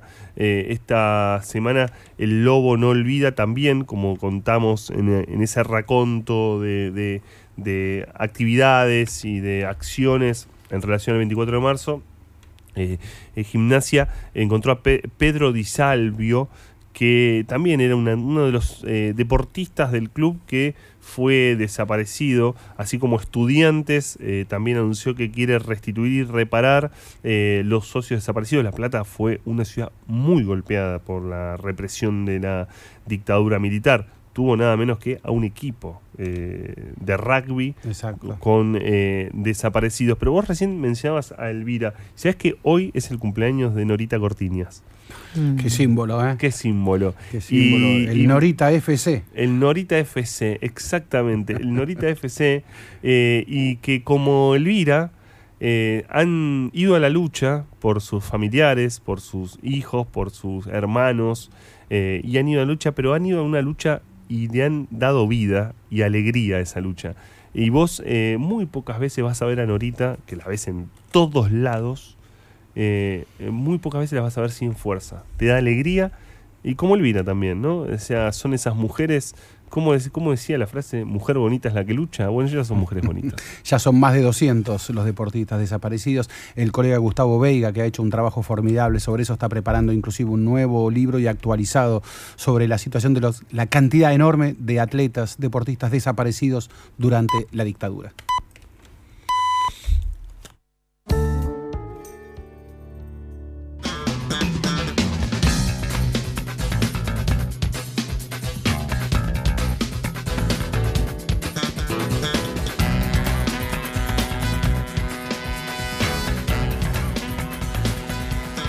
La revista francesa France Football, querido Alejandro Wall, publicó esta semana un informe sobre los 50 mejores técnicos del fútbol mundial en la historia.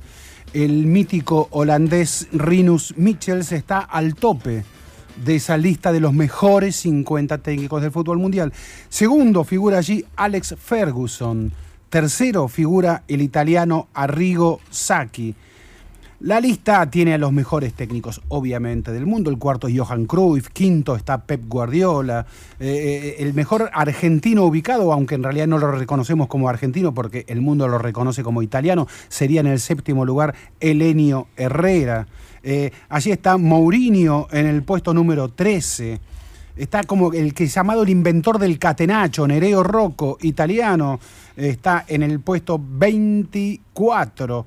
Está Luis Van Gaal, también el holandés, Arsène Wenger, Vicente del Bosque, Bobby Robson. Eh, en el puesto, mira, en el puesto 48 hay un tal Marcelo Bielsa. Bueno, en esta lista no está un técnico al que vamos a entrevistar ahora, pero al que muchos llamaron alguna vez el Ferguson del conurbano. ¿Y lo es? ¿eh? Y lo es.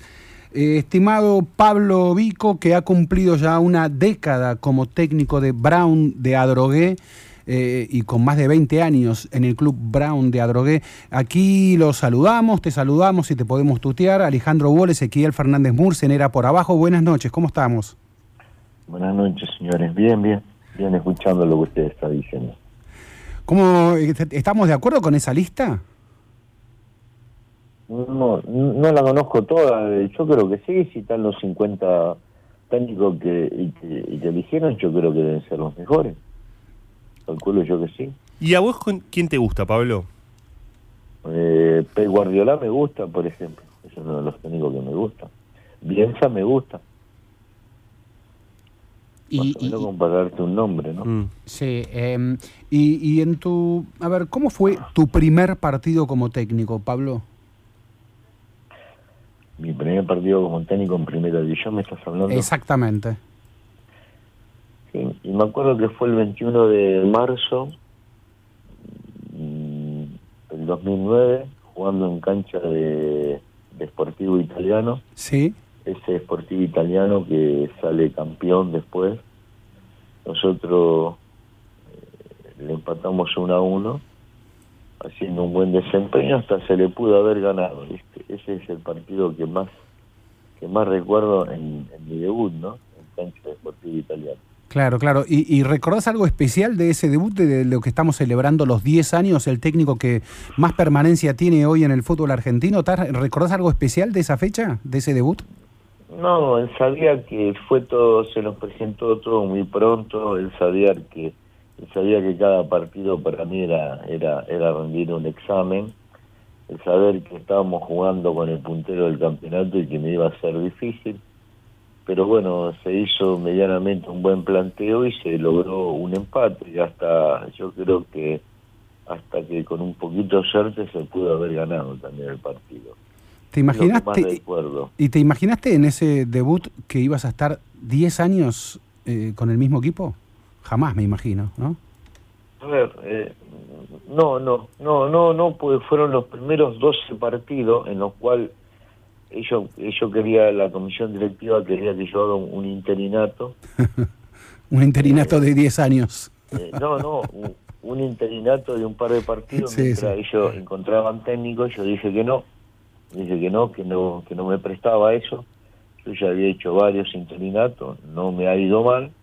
Yo digo que era ahora, faltando 12 partidos, que me den la oportunidad de poder dirigir los 12 partidos y si medianamente la cosa salía medianamente bien, que me dieran la oportunidad, como decía todo técnico, de poder armar un equipo y a ver qué es lo que puedo estar rindiendo, ¿no? Un, Bueno, bill- y me dieron esa oportunidad. un billete de dos pesos lo intervinieron alguna vez con, con tu imagen, eh, pusieron una calle en San Clemente con tu nombre. eh, se- te han tatuado, se han tatuado tu cara, Pablo, eh, alguna vez. eh, y por supuesto, en Adrogué no hay quien no cante eh, Pepa, Merca y Flor para salir campeón de la mano de Pablo Vicó. ¿Qué te pasa vos con todo eso? Porque vos finalmente eh, lo que haces es seguir viviendo en Bron y durante 10 años estás trabajando en, Dro- en Bron. Nada, te pone, te pone contento. El ser reconocido, yo creo que todo ser humano lo pone contento, ¿no? yo digo que para, para lograr uno esa, esas cosas que vos estás nombrando, yo creo que, que a- al menos a mí me, y me costó mucho. Me costó mucho ser creíble. Vos sabés que un técnico de división inferiores pasando a la primera categoría eh, nunca es creíble, ¿viste? Y yo creo que eso es un gravísimo error, ¿no? Porque yo creo que son los técnicos que más se esmeran en, en trabajar y en querer demostrar para que las cosas salgan de la mejor manera, ¿no? Bueno, acá está, acá está el caso de, por ejemplo, en Bronda Drogué, que ya llevamos 10 años de trabajo y 417 partidos sobre el hombre, ¿no? Oh, ¿Recordás el momento más crítico de esos 10 años? Porque creo que hubo un momento en que estuviste a punto de irte, ¿no? Sí, después de haber descendido en el 2014, eh, me quedo, me quedo porque me piden los dirigentes que me quedara. Eh, arranca un semestre en el cual honestamente no, no, le, no le habíamos prestado tanta importancia, veníamos muy golpeados de un descenso injusto eh, en, el, en la B Nacional, en el cual estaban todos los grandes y un equipo se va con 50 puntos, la verdad que es algo increíble, solamente acá no Sí, claro. pasa. Solamente acá, me voy con 50 puntos al, al descenso. La verdad que no no teníamos, estábamos muy golpeados, me quedé un semestre y después de un empate con Chacarita en cancha de Bron, le digo al presidente que este cuerpo técnico se retira, que no queríamos comprometer a nadie, que, que la voluntad nuestra no era, no era la misma desde un principio, que nos queríamos ir. Y el presidente dijo que de ninguna manera ustedes se van, quedan cuatro partidos, queden 100, que vamos a armar algo, algo competitivo como para tratar de, de ascender. Y así se hizo, y así se hizo y se logró el, ese famoso ascenso en cancha de Morón. Y hoy estás cuarto. Hoy estoy cuarto, sí, hoy estoy cuarto, tengo que estar tranquilo. A siete, a siete puntos de Sarmiento, ¿no? De Sarmiento que está primero. Sí, pero no, no pienso a ver, eh, a ver eh, en, en una en estar apuntando arriba. Lo que más me, me preocupa es el saber que el lunes tengo un partido difícil ante un rival que está peleando cosas un poco desagradables, saber que a una cancha difícil, un rival con mucha desesperación. de Con Quilmes juega Bron. Claro. Así que trataré de hacer las cosas de la mejor manera posible como para poder poder lograr algún algún objetivo importante y seguir sumando, ¿no? Ahora, Pablo, ¿sabes que eh, uno piensa en tu figura, piensa inmediatamente en, en Bron de Adrogué, eh, pero también en el ascenso? ¿Tiene algo particular el ascenso en Argentina que vos lo puedas sé, caracterizar a diferencia de lo que es el fútbol de, de primera división, no? Yo creo yo creo que, el ascenso te da esa pauta, ¿viste? Ese ese sentimiento, el saber que que nunca nada está está está está por terminado. Fíjate las irregularidades que hay de tanto arriba como y como abajo, que faltando cuatro fechas, cinco fechas para terminar el campeonato, no sabe a quién se le puede dar el campeonato, quién se puede ir al descenso. Yo creo que en la en la B nacional como en la B metropolitana se pelean cosas muy muy muy interesantes, ¿no? Claro. Vos vi- vivís en el club. Sí, en este momento estoy estoy estoy mirando la televisión en la concentración del club. Ajá, sí. ¿Cómo es eso de vivir en el club? ¿Qué te ayuda? ¿Qué te puede, si, si tiene alguna contra? Contanos cómo es eso. No, para mí es, es, tal- es algo tan natural.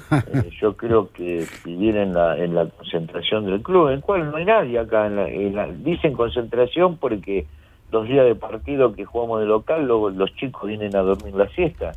Durante toda la semana, eh, yo acá vivo solo, no acá no hay no hay convivencia de, de jugadores ni mucho menos.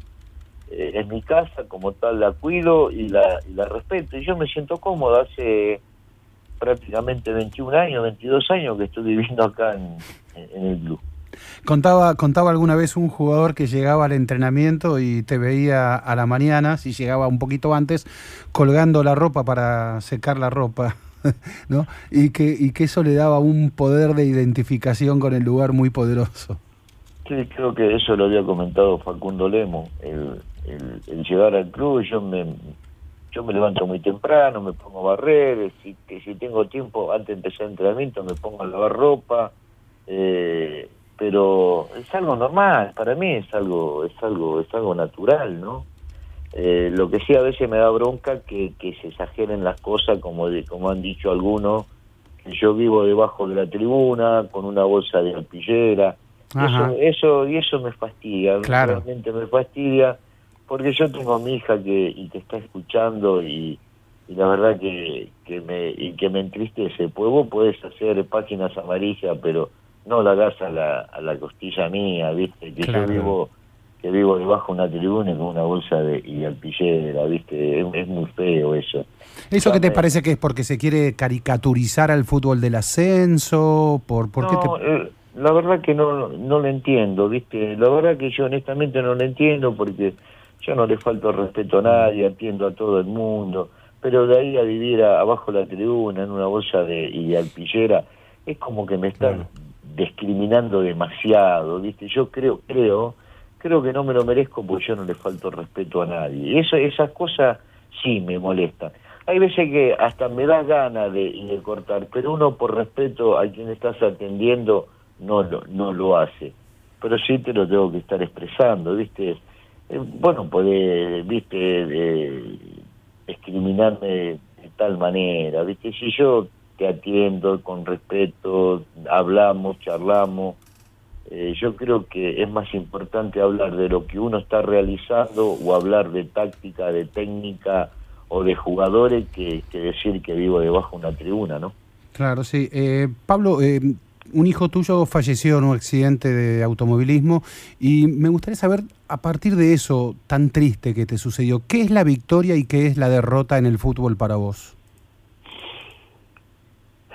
A ver, eh, la muerte de mi hijo a mí me ha, me ha causado mucho, muchos inconvenientes. Hasta, hasta he tenido un infarto en el cual estuve cinco días en terapia, la mitad de mi corazón no funciona, eh, me tengo que estar cuidando permanentemente. eh, yo creo que me sostiene todo este y este dolor que es una cicatriz que nunca, que nunca cierra, ¿no? Claro. Yo creo que el cariño de la gente es lo que me sostiene a mí día a día para poder estar trabajando y poder dedicarme a esto, ¿no? Porque yo no estoy salvado económicamente, necesito trabajar. Pues yo creo que el cariño de la gente es lo que me sostiene como para seguir, como para seguir adelante. ¿Qué significa y una y una derrota? Un muy triste. Yo pierdo y yo la verdad que me encierro, me, me echo a dormir y me pongo a pensar a ver qué fue lo que hice mal para, para que el día lunes tratar de corregirlo. Y, y el triunfo es, es mirar hacia el cielo y agradecer y, y darle, darle mis bendiciones por porque me ha ayudado a poder lograr un triunfo. Pablo, ¿cuál fue el hito? Porque pienso Independiente por Copa Argentina el año pasado, pero ha- han tenido otros. ¿Cuál fue el día que eh, te fuiste de la cancha en esa emoción que has mostrado y que dijiste, chao, esto es, esto es la, esto es la gloria, es lo que podríamos denominar como la gloria? A ver, eh, yo creo que hubo un momento muy lindo, pero el más, el más agradable yo creo que fue el último segundo en cancha Morón cuando me toca Mm, me toca ganar ese segundo ascenso con el gol de Juan García, ¿no? tremendo creo- momento, sí. Yo creo que eso fue fue fue, un- fue algo muy lindo, muy lindo, muy lindo el ganar y ganarlo y el ganarlo de qué manera, ¿no? Claro. ¿Qué, qué es la, la- la pertenencia? ¿Viste cuando se dice el fútbol es identidad? Bueno, este, digo, si, si uno dice Brown de Adrogué, Brown, como decís bien vos, Brown de Adrogué, eh, y es Pablo Vico, eh, ¿eso es identidad, es pertenencia? ¿Qué es eso? A ver, algunos dicen que es pertenencia, ¿viste? A ver, vos, vos me decís la, y la pertenencia por la manera de, por todo lo que uno ha logrado acá, acá en la institución o quiere hacer o lo que representa dentro de, y, y del club. Pero yo tengo que estar tranquilo, el saber que tuve la suerte de, de, de poder identificarme mucho co- y con este club que fue el que me dio la, y la oportunidad de poder mostrarme co- como técnico, ¿no? Bancarme, estar apoyando un proyecto en el cual, gracias a Dios, se consiguieron cosas importantes, ¿no? Y en esas cosas importantes, eh, porque a ver, un técnico en el fútbol argentino a veces dura dos partidos, tres partidos. Eh, la propia selección argentina dio un gran ejemplo de inestabilidad eh, todo el año pasado. Eh, aún no, ahora mismo, en estas horas, se está hablando de qué sucederá con Scaloni, si llega o no a la Copa América después de esta derrota con Venezuela. Eh, ¿Qué es la profesión del técnico de fútbol? es algo muy ingrato, por momentos es algo muy ingrato. Yo tuve tuve tuve la suerte de poder encontrar y poder encontrar una comisión directiva y un presidente en el cual apostó a, a un proyecto y jamás se ha movido, ¿no? Este proyecto ya lleva 10 años. Eh, nosotros hemos Pero es insólito eso, eso es absolutamente insólito para el fútbol argentino. Yo creo, yo creo que sí, pero eh, yo creo que si algunos otros equipos pensaran de la misma manera, yo creo que yo creo que las cosas eh, estarían cambiando un poquito para el fútbol argentino. A mí, a mí me, me ha tocado me ha tocado la suerte de, de ir detrás de un proyecto en el cual el presidente y su comisión directiva nunca se ha apartado y me ha tocado un descenso, injusto, pero me ha tocado un descenso. Tengo dos ascensos. Yo creo que eh, hemos vivido momentos regulares, momentos malos, momentos muy buenos, pero tuve la suerte de que el presidente jamás se, se apartó de, de los proyectos que uno se, se, se, se trazó y se pudo lograr. Si Pablo- vos te pones a sumar en estos 10 años, eh, si ustedes llevan estadística, Bron nunca ha bajado del quinto puesto. Yo creo que eso es muy importante, ¿no? Te hago la última, por lo menos de mi parte, Pablo. Eh, recién, eh, bueno, hemos tratamos de repasar estos 10 años, qué te- cosas te pasaban, tu vida en el club. ¿Qué es lo de adelante? ¿Qué es lo que te motiva eh, para mañana, para el lunes, obviamente el partido con Quilmes, ¿no? Pero, ¿qué es lo que a vos te motiva de acá en adelante? A ver, el seguir, el, tener la suerte de seguir trabajando, seguir mostrándome y en algún momento este cuerpo técnico tener la posibilidad mm, de que le den eh, la posibilidad de poder dirigir en primera división. Si es con Bron, mucho mejor todavía. Pues yo creo que, que si no es Bron de Adrogué, eh, yo creo que estamos a la altura de la circunstancia como para poder mostrarnos, al menos en un proyecto serio de seis meses, poder mostrar que estamos en condiciones de poder hacerlo, ¿no? Para esto trabajamos. Y la última de mi lado, Pablo, eh, el, presi- el presidente de la Asociación de Fútbol Argentino es un hombre del, del ascenso. Eh, ¿Cómo ves el ascenso actual dentro de la problemática del fútbol argentino? Yo creo, eh, yo tengo yo tengo una muy buena relación con Chiqui. eh, yo creo que está tratando de, de acomodar este fútbol argentino. Ojalá que Dios le dé la sabiduría para, para que las cosas salgan de la, de la mejor manera. Sé que lógico que toda persona que trabaja siempre es criticada. Ojalá que él tenga la suerte de poder acomodar este fútbol argentino que hoy está tan desprolijo, ¿no? Sí, Yo creo eh, que hay que tenerle paciencia para que lo pueda acomodar. Sí, mi pregunta también estaba relacionada, bueno, estamos en, en una crisis evidente económica Sí. y claro, los diarios deportivos, las páginas deportivas, los programas deportivos se llenan con Boca, con River, con la selección, con Messi y eh, el mundo del ascenso es un mundo mucho menos eh, conocido. Entonces, ¿cómo se vive esta crisis en el mundo del ascenso? A ver, eh, es difícil, eh, es muy difícil. Eh, yo creo que al, al menos en Bron no la sentimos tanto, ¿no? Porque Bron gasta lo que realmente puede. Hay, hay otros clubes que a lo mejor gastan de más y después no pueden llegar a no pueden llegar a, poder cumplir con, con, los objetivos o con los compromisos que tienen. Yo tengo la suerte que en Bron de, y Adrogué eh, se gasta lo que se tiene y, y se cumple a rajatabla. Yo creo que si todos pensamos de la misma manera, yo creo que esto puede seguir creciendo y mucho más en el ascenso. Pablo Vico, nuestras felicitaciones por los 10 años de permanencia en un club de fútbol argentino, en este caso Brown de Adrogué, eh, pero es un i- algo inédito para la historia del fútbol argentino, esta permanencia tuya allí, en el fútbol argentino actual especialmente. Así que bueno, nuestras felicitaciones para un laburante del fútbol del ascenso y buenas, mucha suerte en lo que sigue. No, ustedes muchachos, muchas gracias por su palabra y estoy a su disposición. ¿eh? Hasta luego. Hasta luego. Era por abajo. Ezequiel Fernández Murs, Alejandro Wall, Andrés Burgo. En la 1110.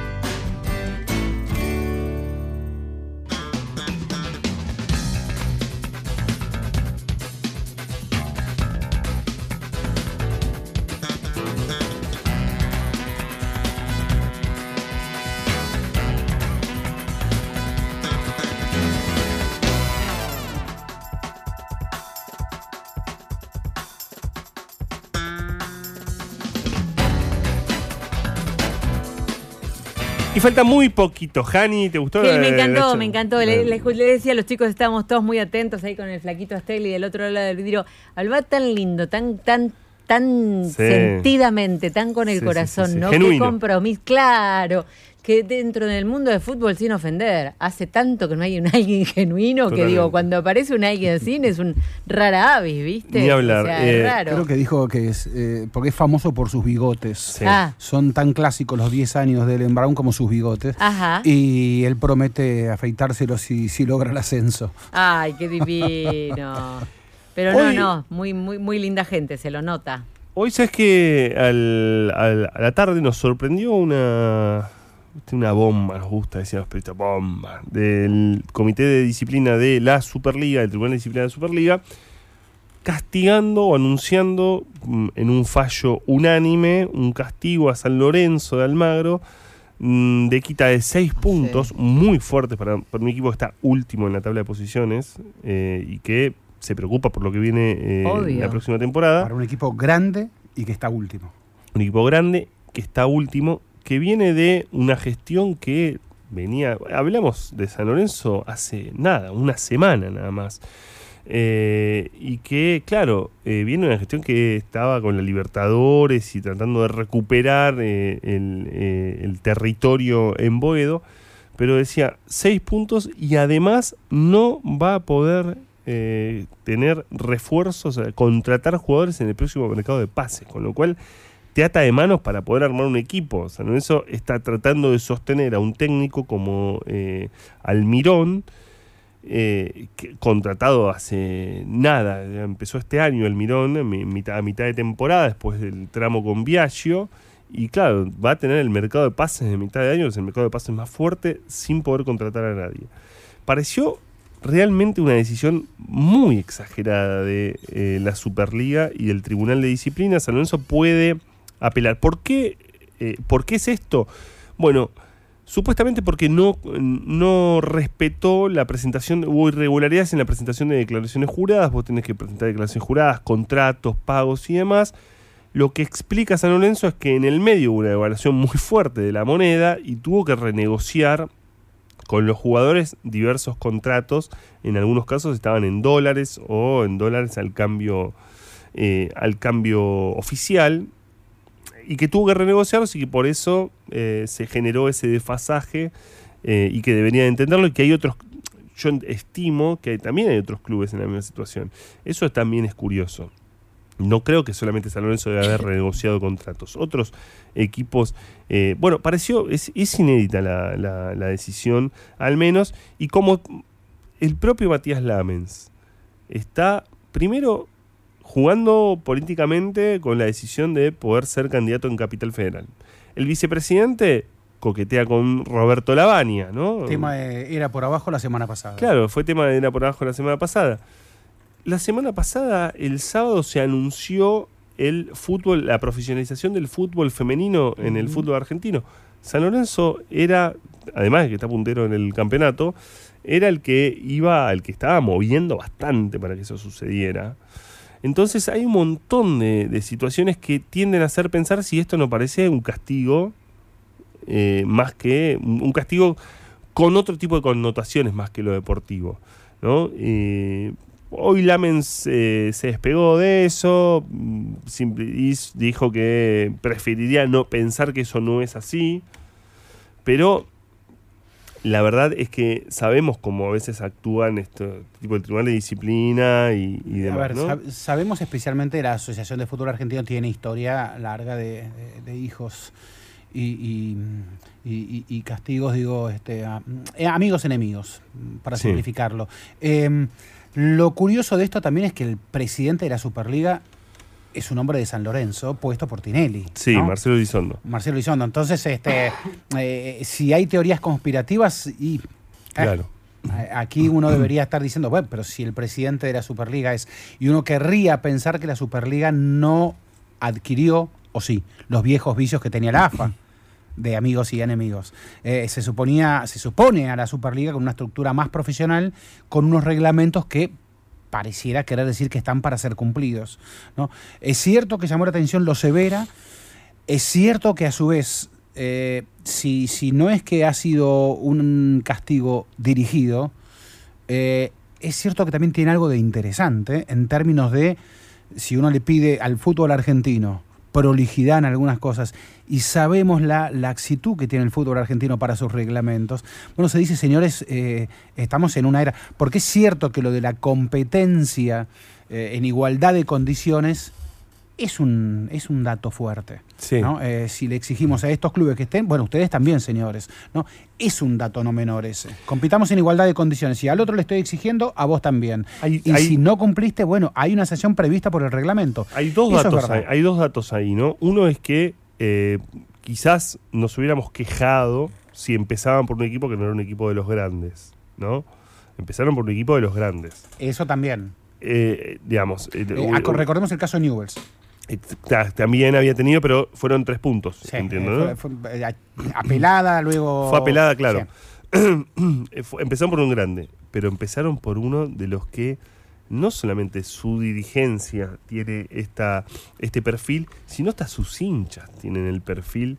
¿no? Recordemos que ahí- ahí empezaron cantitos contra el presidente y demás. Entonces, genera todo eso. En algún lugar hay que empezar, digamos, y, y- y entiendo que la Superliga se hace de esta manera.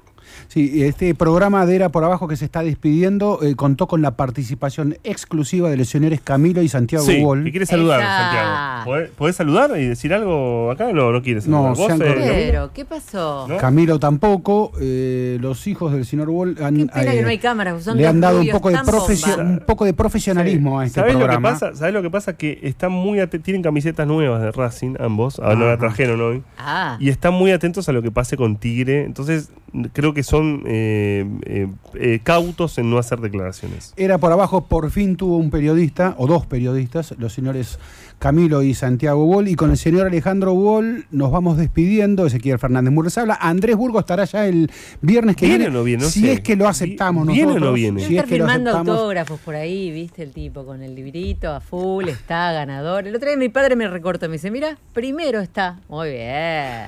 Y, eh, Y Sergio. Astelli, el flaco Astelli en la operación. Ahí lo, lo saludamos también. Santiago Salton, Ramiro Barceló, Mauro Suárez en la coordinación. eh, y los dejamos en compañía hasta luego, Jani Versace. Chau, chicos, y los dejamos en compañía del señor Pablo Marchetti hasta el viernes a las 20. Chau. Si pasa en tu mundo,